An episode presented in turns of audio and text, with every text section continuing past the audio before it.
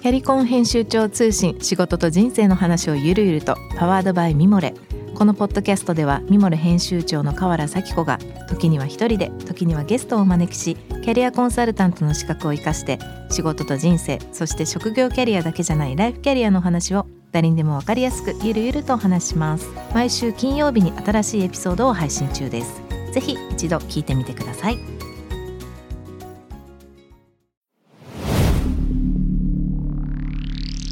こんばんは、ナビゲーター中道大輔です。Vision to the Future 日本のカルチャーを作り出すもの、こと、人の魅力を引き出し、世界に向けての価値観を共有するクリエイティブプログラムです。えー、3月の15日深夜2時になりました。皆さんいかがお過ごしでしょうか？僕は今とにかく今、やっぱり気になってるのは、ウクライナの情勢で、まあこれはまあ本当に世界中が、まあ、まあいい意味でというか悪い意味でというか注目してるトピックだと思いますけど、僕は個人的には当然ですけど、大反対な状況ですし、あの、早くね、この状況が収まることいいなと思ってます。で、ちなみに僕の友人のロシア人が今、あの、とね、サンクトペテルブルグに住んでるんですけど、ちょっと電話したら、まあ、ロシア人もびっくりしてるというか悲しんでますし、怯えてますし、あの、まあ、政治と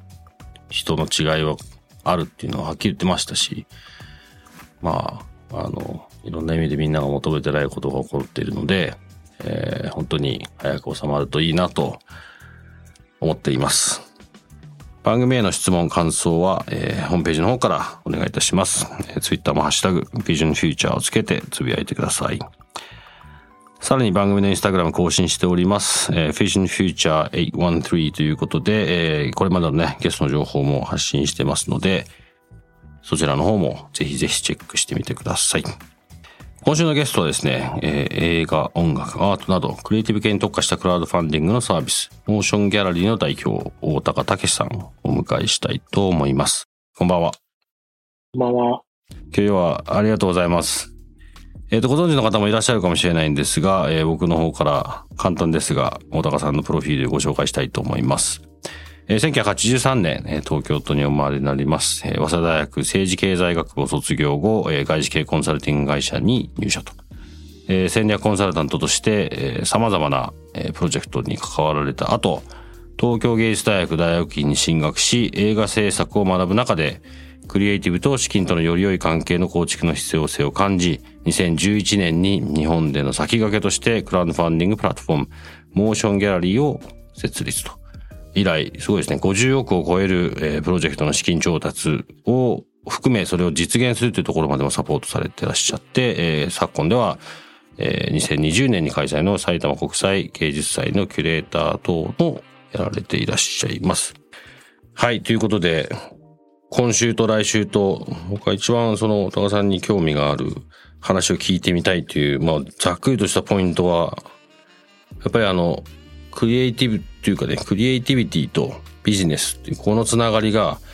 あの、まあ、僕はこの番組を通して結構意識しながら、そういう方々のミックスを読んでいただいて話して、話を聞いてるんですけど、決定的に日本にはそこは足りないと思うところの一つで、なんかそのあたりの話をね、いろいろ聞けたらいいかなというふうに思ってるんですけど、まず、まあこれまでね、そのモーションギャラリー、2011年にかなり早いタイミングでこういう形をやり始めてると思うんですけど、そこに至るまでのその時の流れというか、そのあたりの話を聞かせてもらってもいいですか、そこから。はい。えっと、まあ、そもそも、あの、なんていうんですかね。えっと、これ立ち上げようと思ったのが東京芸大に、えー大学中に、えー思い立って始めた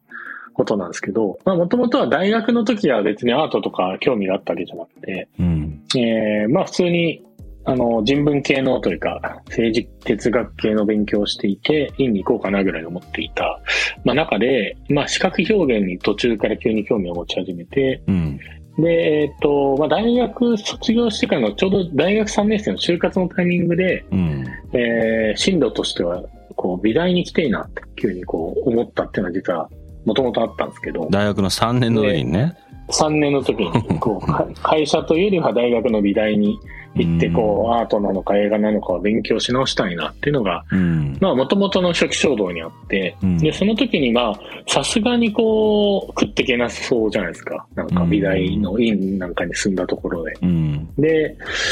まあ、食っていけなさそうだしとかいろいろ考えた時に、まあ、海外のアメリカの大学に行きたいなと。アメリカのこう、まあ、ニューヨーク大学とかの芸術学部とかいろいろあるんで、うん。まあ、そういうところに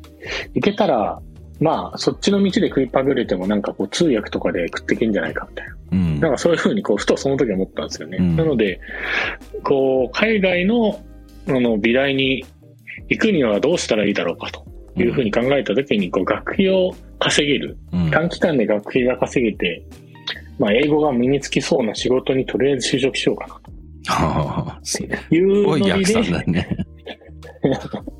外資のなんか投資銀行がコンサルファームかなみたいな。でも両方とも仕事をちゃんと僕知らないで、うん。なんとなくそういう話で、まあ当時特に盛り上がってたので、うん。まあ受けた結果、投資銀行は何やってるかさっぱし分かんなかった。まあ当然受かるわけもなく。うん。で、コンサルファームだけこう受かって、まあそこで働き始めたんですけど、うんまあ、まあこれ入る前にちゃんとね、あの、あの、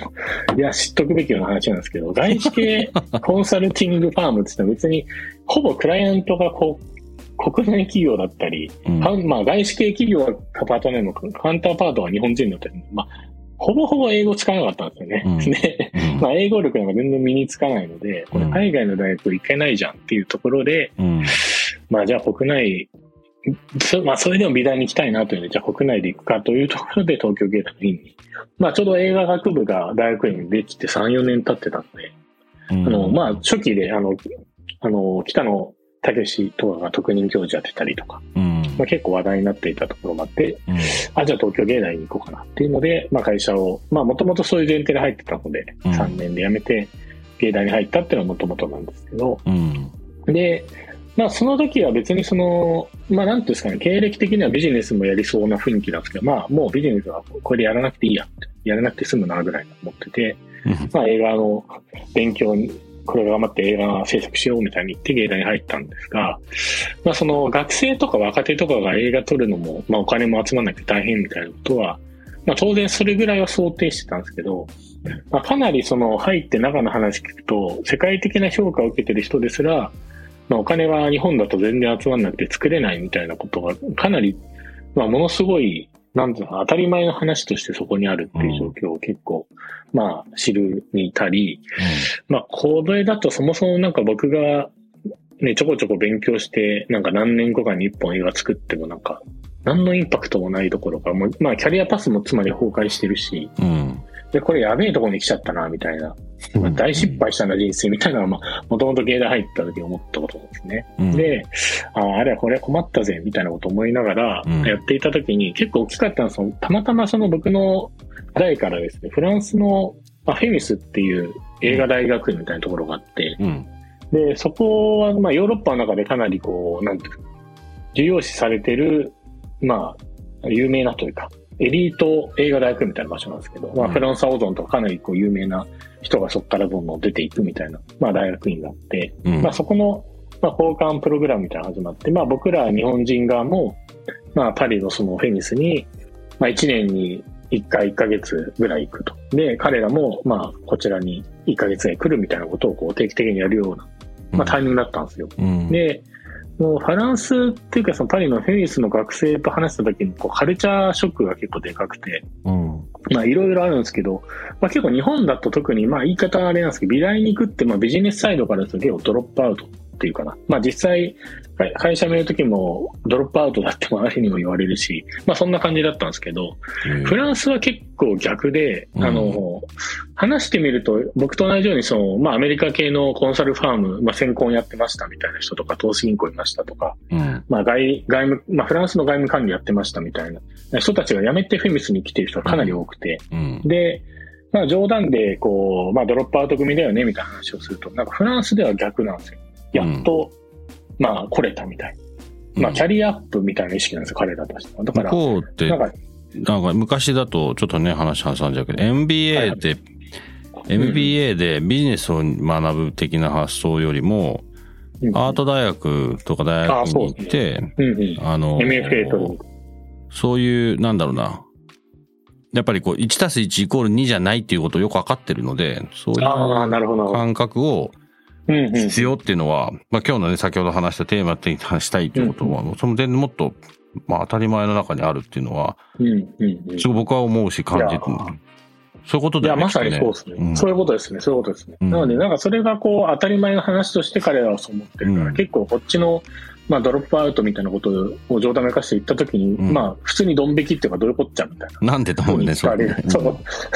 うん えみたいな感じされたことにも驚きますし、あと、その、まあ、シンプルにこう映画制作体制が全然違うと。まあ、例えば日本で言うと、まあ、学生レベルでも、まあ、普通になんか映画撮りますっていう現場に行ったら、まあ、まあ、コスト削減というのはお金がないので、まあ、うんロケ費とか削んなきゃいけないから、まあ、うんご飯なんかこう適当に書き込みながらカメラ回してるみたいなのがまあ当たり前な中で、まあ彼らは2時間ぐらいこう、ご飯食べてるワイン飲んだりして、うん撮影中に。うん。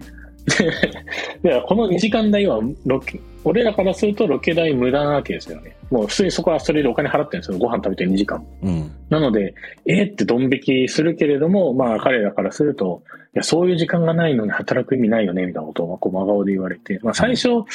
まあフランスは優雅だなと思ってたんですけど、まあ普通にそういうこう表面的な優雅さの話以上に、うん。ファイナンスの部分がすごい気になり始めて、一体えどういうことなんだろう？みたいな、なんか構造が違うよねっていうのを思うし、うん。まあ、あと卒業後のプランとか聞くと僕らやっぱりこう、まあ、下積みして10年なんとか頑張って1本映画撮って、うん。まあ、それ映画祭、それこそカンヌとかで賞取れるぐらい頑張んなきゃいけないねと。で、まあ、まあ、ヒまあ、ヒットはしないだろうから、まあ、うん。賞を取ると。で、賞を取れなかったらもう、映画なかなかもう取れなくなるよね、みたいな、結構こう、博打みたいなキャリアパスしかない中で、うん。まあ、彼ら結構卒業してから3本ぐらい、まあ、3本は映画撮れるって前提で話をしてたんですよね。だから、1本目はこう、なんか芸術的なチャレンジをするための1本だから、これは捨て牌で、みたいなとこを余裕で言ってるんですよ。だから、俺らに1本作る、まあ、捨て作があるみたいなイメージないので、うん。でなんでそんな捨てる作品をある前提でこいつら話してるんだみたいなことが、まあ、要はものすごく気になり始めて、うん。で、結局財政的な話をすごい今日のって聞いたんですよ。で、まあ、結局返ってきた回答としては、まあ、国の助成金がめちゃくちゃ手厚いと。うん。で要は彼らはもうその美大の院出るってことはある程度その芸術家としての認定を国から受けられるので、まあ、制作助成金はものすごくこう、うん簡単に3本ぐらい取れる前提でもう組まれていて、うん。で、3本取っちゃう、まあ、絵画でも3作ぐらい取ってトラックレコードがあると芸術家として認定されるので、うん。まあ、仮に仕事なくなっても、まあ、芸術家生活助成金みたいなのがあるらしくて、うんまあ、生活保保護が受けられるんですね。うんかなり普通のお金レベルで。うん。でそれ聞いたときに、こう、日本とは環境が違うわけです。日本はそういう、まあある種の作家の、まあ、セーフティーネットも当然ないし、まあ、それは置いといたとしても、そう制作するための、まあ、女性、国からの女性みたいな、ほぼ、まあ、ない。まあ、あるっちゃあるけど、結局対策。もさらにエンハンスのお金で、よりこう、もうちょっとこう、作家主義的なものとか、と多様なものには全然お金が置いてこなくて、フランスは逆ですと。今回のコロナの時なんか顕著だったよね。ああ、すげえフ顕著です。ランスとかドイツとかイギリスはう、んそこにあそうですすごいお金をかけたから、うん。まあ、お金をかけたっていうか当たり前なんだろうね。そこに人がいるからね。いや、そうそうそう。うん本当にそうなんですよ。だからそれが結構当たり前としてあって、で、まあ、日本はどっちかというとアメリカ型なんですよね、映画も。うんあの、ある種、そう、女性なくて、あの、ちゃんと経済の中でやれっていう話があると。で、ただアメリカを見ると、アメリカはアメリカでこう、英語圏ってマーケットで繋がってるので、まあ、うんものすごくパイがでかいと。うん。なので、こう、経済一辺倒でやっていたとしても、こう、あまりにバッファーがあるので、結構、経済的な論理でも、まあ、論理の帰結としてですけど、かなりこう、いろんな、まあ、世界中の若手のアーティストにこう、もう初期からかなりの予算つけてどんどん映画作らせてるんで、うん。まあ、結果的にすごい才能がこう、バンバンハリウッドでも大きな映画を撮るみたいなことが、まあ普通に成立しちゃってるので、うん。まあ別にハリウッドだから商業主義かっていうと、まあクリストファー・ノーランもそうですけど、もともとすごい作家主義的な人が、うん。すごい予算で撮れるみたいなことがハリウッドでもやっちゃってる。あれ、あの、アルフォンス・キアロンとかね、あの、うんローマっていう統一総理長やってましたけど、うん。まあああいうのもが生まれてくるっていう登場があったから、日本、だから経済的なところを突き詰めた結果、作家主義を取り入れてる、アメリカほどマーケットは当然日本語圏でやらなきゃいけないので、そもそもでかくないと。うん。で、同じようにじゃあ言語としての壁があって、マーケットがちっちゃい中でやるんであればっていう意味での、まあいわゆるフランスみたいなハイブランド戦略みたいな形を、うん。まあ取ってるわけでもなくっていうので、かなり中途半端だな日本っていうのはまあ思うわけですよ。うん、で、まあ、フランスがそんなになんで文化女性手厚いんだろうってやっぱ考えると、まあ、やっぱ観光とハイブランドを売るための、まあ、ある種の方便とか戦略、国家戦略としてやっぱ文化行政をものすごく手厚くしていて、うん。まあ、だからこそチケット税導入したり、Google 税、Amazon 税とかを、まあ、平気で彼らはやってるわけですね。その、保護貿易みたいなことを、まあ、問題なくやっていると。うん。なので、まあ、最初は日本でもこんな文化女性ちゃんと手厚くなればいいのにと思ったんですけど、まあ、うん国のあり方、成り立ちが全然違うので、うん。まあそういうなんか、まあその助成金をやるってことは逆に言うとこう、文化保護政策をやるってことなので、まあそれ日本で多分成立しないでしょうって考えると、うん。まあ日本でなんか文化助成をもっとくださいとか、厚きしろって、まあ言うことはすごい重要なんですけど、現実的にそれ、まあ実装されないだろうなって。こんだけ時間がかかんだってですよね。うん。ってなって、じゃあどうすんだろうと思った時に、まあとりあえずもう、こう、まあすごい才能のある参加監督、プロデューサーはまあ日本にもいますけど、まあそれ一部の一握りの才能をちょっと置いといて、うん。もうちょっとこうファンダメンタルで考えた時には、構造としてやっぱりこう、なんか竹槍で戦ってんのは日本の映画業界みたいな感じがまああるわけで、うん。まあ、是枝さんとか、まあ、すごい人はいるけど、まあ、すごい悪い環境の中で世界で評価されてるっていう話であって、それはまあ、あんま日本の映画業界がすごいから是枝さんがいるわけじゃないっていうか逆ですよ。まあ、やばい状況の中でたまたま是枝さんみたいな人が出てきたとか、浜口さんみたいな人が出てきただけの話なので、うん。であればなんか僕が結局、まあ、映画作るために、芸大に入ったはずだったけど、まあなんか僕が映画作ってもあんま意味なさそうっていうかインパクトないなみたいなところから、うん。じゃあこのなんかこう、お金の流れというかファンダメンタルを変えるアクション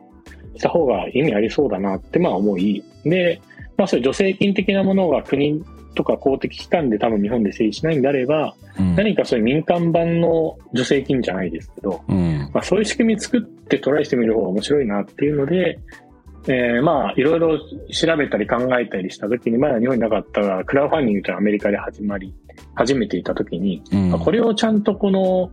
なんていうんですかね、まあ単なるお金儲けとか EC とか、まあグルーポンみたいな、そういう使い方ではなくて、もう少しこう、まあ、作品作りみたいな、どうしても工業経済と文化性とか、もしくは街づくりだったら、まあコミュニティ作りと経済性みたいな、うん。まあ、相反する物差し二つ持っているからこそ大変な活動みたいなところに、なんかクラファンディングかなり有益なんじゃないかっていう、まあ仮説を持ち、じゃあそれをやってみましょうかっていうところで、まあ、在学中にこの面白いっていうのを始めたっていうのが、まあもともとこれをやるきっかけです。うんちょっと長くなりましたけど。すごい、全部メイクセンスしてますね。まあ、いざやり始めるじゃないですか。ど、どんな、どんな、そっからどんな感じですか？まあそうですね。クラウドファンディングがまだない、まああんまない時だもんね、日本にはね。まああんまない時なんで、やっぱり、まああんまり最初はいきなりうまくいったってことはなくて、まあいろいろトライをしながらっていううん。まあ、感じで、まあ、やっぱりこう、うん、日本だとそういうの難しいんじゃないのっていう人も多いかったですし、うん。うん、まあ、何にせ、こう、まあ、必需品じゃないわけですよね。まあ、文化とかってあ言ってしまえば、生活必需品ではない中で、まあ、さらにクラウドファンディングって完成してないというか、むしろ作る段階でお金を集めますみたいな、まあ、うん。お金を出してからすると、こう、必需品じゃない活動、まあ、の二乗みたいな活動なのでうん、で、何のこっちゃっていうので、最初やっぱりこう、伝えるにも、うん、なんていうんですかね。まあ結構苦労したというか、まあうんわけわかんないよねって、まあ思われるよねと自分も思いながら、まあやっていたってところありますね。で、結構、こう、なんていうんですかね、軌道に乗るまでには少しやっぱ時間がかかったのかな？うん、そうですね。まあ、軌道に乗るまでやっぱ3、4年は、まあいろんなプロジェクトはそこでも実績というか、うんまあ、例えば最初のプロジェクトアッパスキアラサミっていうのはなくなっちゃいましたけど、イランのそう有名な監督で、うん。あの、ライクサマーインラブって日本で撮った映画の資金集めとかして、それはまあカンヌのコンペに入ったりしてたんで、まあかなり、まあそういう意味ではインパクトあることはやってはいたんですけど、いわいわゆるこう、じゃあ、なんていうのかな、普通にクラファンに使おうみたいになったのにはもうちょっと時間かかりましたし、まあそれ言うとこう、コロナ禍でさらにこう、まあ僕らミニシアターエイドとかブックスタイルとかやってましたけど、そういう、まあコロナ禍から文化施設だったり飲食店を、まあ、みんな支えようぜっていうことが生まれたり作り出したことで、もう最近急にこの2、3年でやっぱこう一般化したなって感覚がありましたけど、まあ初期はやっぱりそもそもみたいな、まあ今なんかの、なんかの詐欺じゃないのっていう こともありましたし、はい。まあその、でもやっぱりそうだな、まあ、ポイポイントとしてはいっぱいあったけど、結構、じゃあそのクラウドファンディングっていうその、その仕組み自体がなかなか、うん、知られてないから、小高さんがやろうとしてることうんぬんの前の段階だったのかな？なんかその世の中的に言うと。最初はそうっすね。うん、で、まあ今でもまた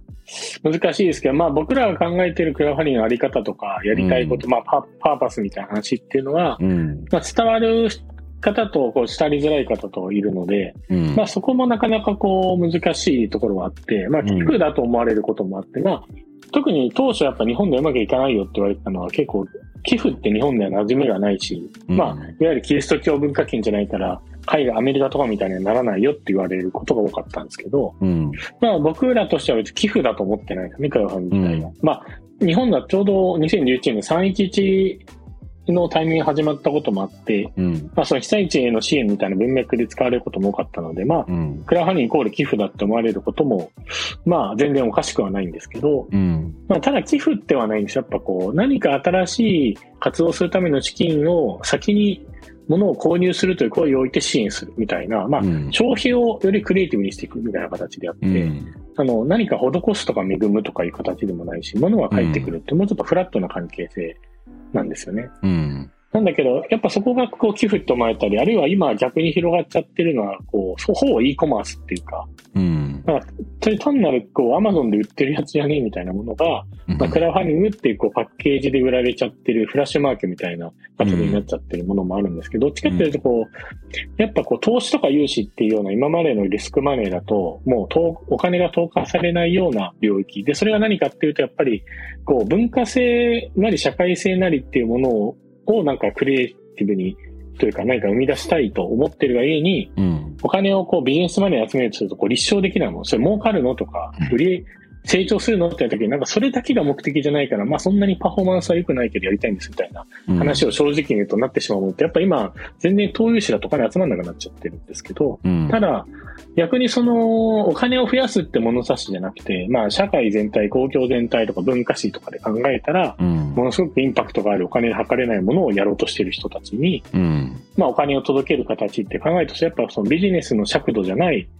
物差しね、測る何かの形でお金を届けるってことが多分必要で、まあ、クラファンディングはそういう仕組みかなと。うん、別に、3000円出して映画のチケット完成した時になんか映画 DVD 届きますっていうものなので、うん、何かその映画がヒットしても変わんないわけですよね、リターンは。うん、投資だったらこのヒットするから自分の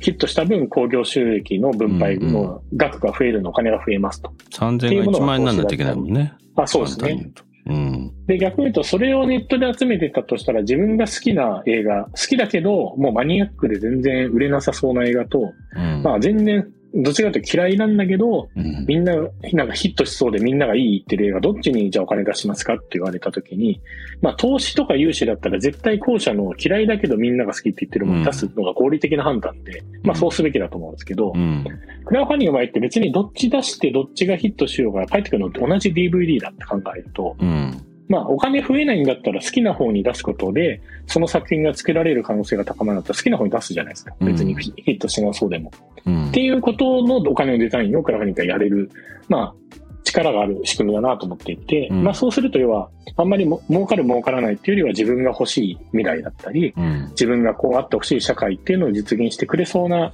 まあ、一つのプロジェクトにお金を出すっていう行動形態に、うん、まあなるっていうことが、まあクラファンの面白さかなとまあ、それによってこう、オルタナティブとか自分たちが気づかなかった新しい価値観みたいなのを、まあ、持ったプロジェクトが生まれてくるよね、ということが魅力だと思ってやってますね。うん、そこから今、始めてもいろんなアウトプットを出してると思うんですけど、はい。なんか、最近だと、カメラを止めるな的なああ、そうですね。大きかったで、ああいうところまで話がいって、まああれなんか多分まさにそういう。なんだろうな、そのステップがあったから、そうなってったっていう、なんか分かりやすい例なのかもしれないけど、あのあたりはどうでした？いや、まさにすごいわかりやすい例です。ね。まあ、さすがにその30億円超える興行なんてのは、僕そんな予想もしてないし、マジかってちょっとうん。驚きましたけど、ただなんか、まあその、その規模ではないですけど、なんかヒットするなっていうのは、クラファニングをサポートしている段階でもやっぱり思ったところがあって、うん。なんでそう思ったかっていうと、まあ金額で言うと、まあと当時でももっと集まったプロジェクトいっぱいあるんですけど、うん。カメラを止めるので、やっぱすごいクラファニングの、まあ、なんとかな、美点というかいいなっていうふうに思った点としても、やっぱりこう監督も当時はですけど、やっぱり全く無名の監督で、で、うん。キャストすら無名なわけですよね、ほぼ。うん。あの、うん。ずっとワークショップで集まった人たちで、うん。まあみんな無名であって、で、脚本はオリジナル作品で、うん。まあオリジナルっていうのは監督が、まあ初めて映画のために書き下ろした脚本で、で、まあいや、その、大体映画でお金集まるもの、つまりヒットする確率が高いと、まあ一般的に言われているものって、うん。まあ有名原作、まあ漫画とか、うん。小説とかで、まあミリオンセラー出してますみたいな有名原作に、まあ有名な役者とか有名なアイドルっていうのを主演に据えてうん。撮るっていうと、まあ大体ヒットするよねと、まあ基本言われていると。うん。で、まあ実際そうじゃない、そう思って作られて、まあボロボロにななるような映画もありますけど、うんまあ一応そういう安全牌だと言われている中で、やっぱりその、まあ無名な監督で、しかも原作がないようなもので、キャストも無名だっていうのは基本もなんか投資として魅力がないっていうのはお金が集まらない。だから、集まらないってことは映画を作ることすら結局企画が成立しないってことが本当に多くなってるんですけど、うん結構映画の魅力ってそこにあるわけじゃないんじゃないっていうのもあるわけですね。テレビとはまたちょっと違うので、まあその役者が有名とかじゃなくて、やっぱその役に合ってる役者なのかとか、その説得力、リアリティがあるに役を演じている人が演じていることなのかとかっていう、まあ映画的な素晴らしさってのは当然あって、その方が本当は歴史に残るわけなんだけど、まあそこにお金集まらないよねって中で、まあ亀止めも30億なわけですね、出だしから。もう監督も脚本もない、うん。で役者いないで、唯一持ってるのが70分ワンカットっていうコンセプトで、うん。これもなんか、うがってみると、こう、映画オタクの少、オタク少年のよくある夢みたいな、なんか大学サークルでよくやるやつよね、みたいな、まあそういう話になりがちなところなので、まあ普通にやると企画が成立しない中で、ただこれがクラウドファンディングかけた瞬間、かなり盛り上がって集まったわけですね。それっていうのは、やっぱりその70分ワンカットってコンセプト自体がものすごく斬新なわけじゃないけど、それをやりきろうとしてる、まあ、熱意っていうのはやっぱこう映画ファンならみんな誰しも持ってるような話なので、やっぱそこに共感する人がすごい多かったりとか、あとと、共感してね無名かもしれないけど、そうなんですよう。ん無名かもしれないけど、その役者の人たちがなんかもう確信めいたものが、この映画で絶対すごいことになるよと確信めいたものがあって、うんまあ、その、なんていうんですかね、確信とか熱意みたいなものが乗っかった言葉で、こう、クラファニングと映画をかなりみんな広げていったんで、あ、そんなに言うなっていう、なんかうねりがもうあったんですよ、当初から。うんで、やっぱその形だからこそ、こう、クラウドファンディングっていう、まあお金を増やす目的じゃなくて、まあ思いを託して作っ作ってよっていう、まあ投票みたいな形なので、うん。やっぱりそこにちゃんとお金が制作費集まり、うん。で、整理した結果できた作品を見て、やっぱりそこで最初にその熱い思いで共感してた人たちがやっぱりこう見て、これやっぱお金出してよかったな、みたいな、これできてよかったねっていう声がどんどん次から次へ広がっていったっていう、うん。まあドミノ倒し現象が起きたような話なので、うん。本当にこう制作もそうだし、そこから広がったところもそうだし、うん。っていうのは本当にクラウドファンディング的というか、クラウドファンディングのいいところが非常に出た、まあ事例だなっていうのは本当に僕も実感してました。うん。でもな、そそうだよね。そこの、結局、ビジネスもそうだし、まあその、そういう意味でさ、同じだけクリエイティブをこう作るプロセスでも、まあ特にこのクラウドファンディングっていう仕組みを作る、使うと、あの、やっぱビジョンに賛同できるかどうかも、今最近だとなんかやっと日本でパーパスみたいな話が、巷でも出始めたけどなんか物を売るためじゃなくて、やっぱな何を達成しようとしてるのかみたいなところが、まあクラウドファンディングっていう仕組みもそうだし、クリエイティブを作るプロセスもそうだし、ビジネスもそうだし、そこがなんか今、今のこの、この映画っていうクリエイティブのプロセス、日本の中での状況を考えると、その、なんだろうな、なんかその、ビジョンを共有できる場所がなかったというか、共有してもなんか、何にもなりなかったみたいなところに少しこう、うんうん風穴ができてきた感じのイメージですよね。まさにそうですうね。ん。じゃあそういう意味だと、こういう、こういうプロジェクト今どんどんどんどん増えていってる感じですか？そうですね。もう本当にどんどん増えていってるし、実際それがこう社会にアウトプットされて影響だったり次につながってる事例っていうのが、まあ本当に増えてきたなっていうのは実感します。うん。そのクラウドファンディング結構仕組みの話から今小高さんたちがやられてるようなことにこうちょっとね、フォーカスした話でしたけど、これあの、見てる側の、うーん、リテラシーというか、そこもさっきね話しちゃっ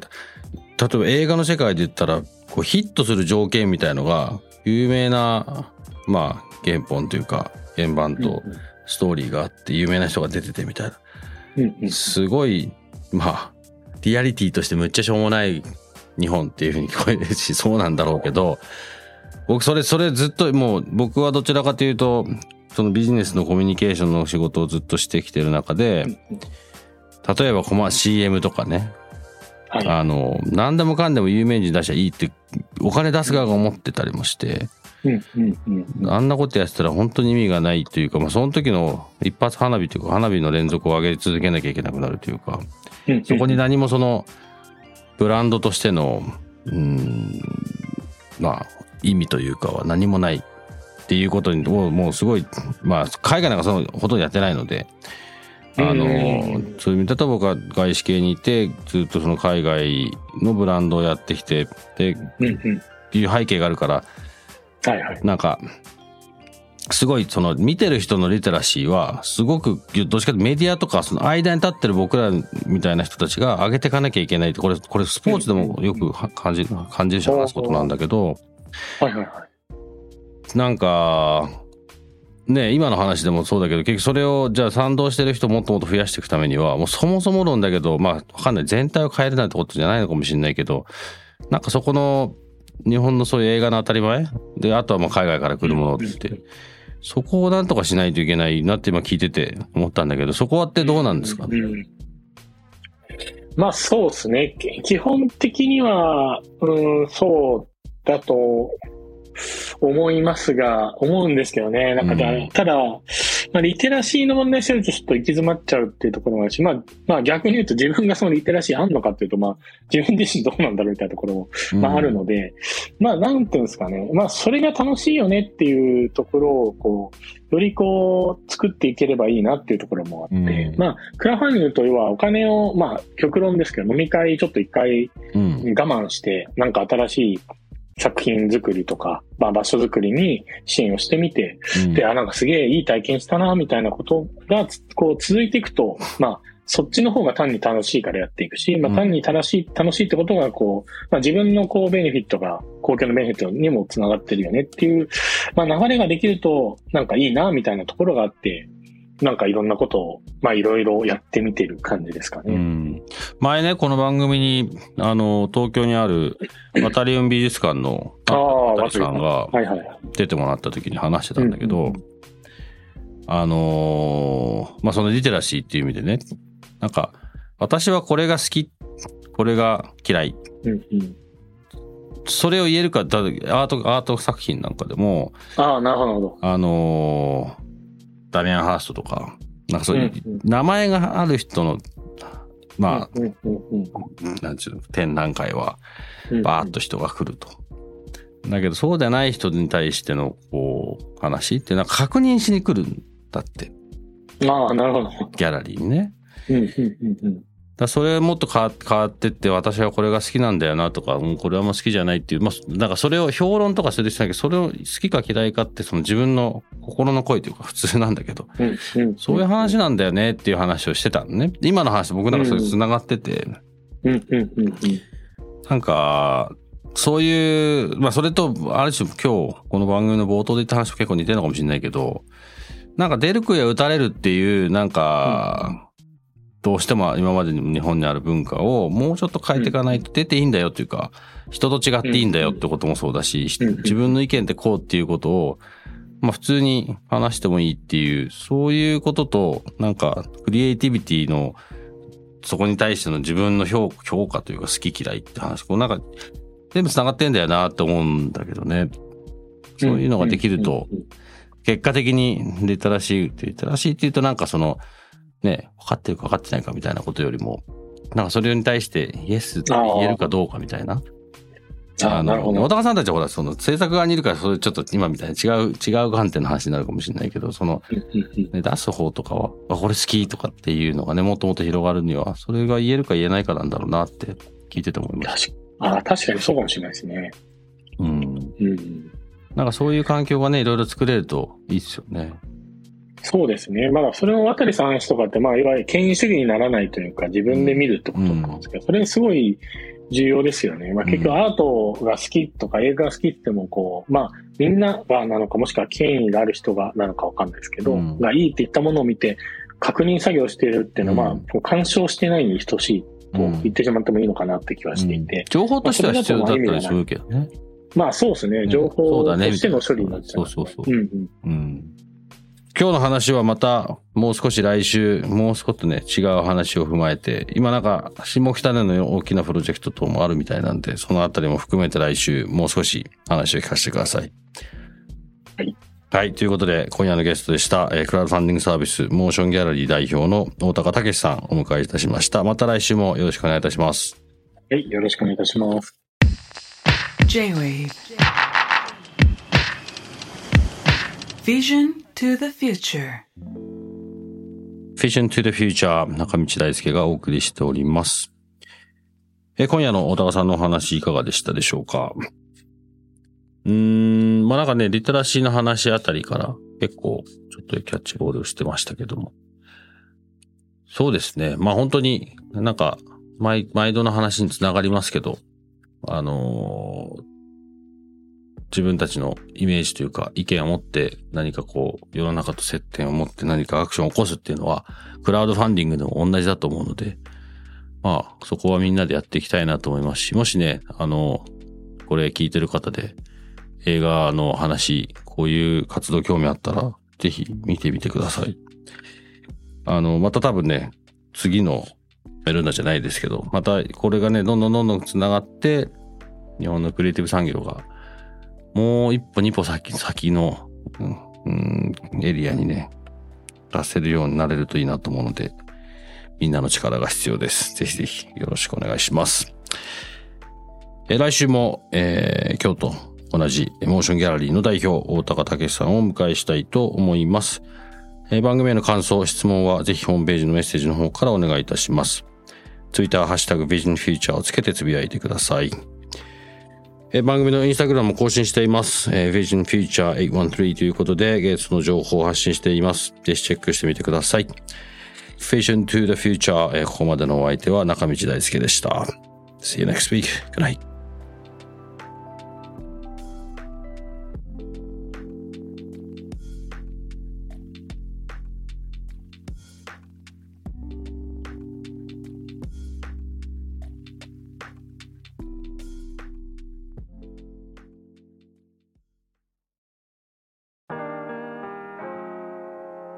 美容家の神崎めぐみと編集者の大森洋子でお届けする雑談ポッドキャストウォンと私のお名前なんての？ふと私って誰なんだ？と自分がぐらついてしまうそんなあなたと毎日を楽しくするサバイバル術を一緒に考えていきます。ボンとは毎週水曜日朝5時に配信。ぜひお聞きのプラットフォームでフォローしてください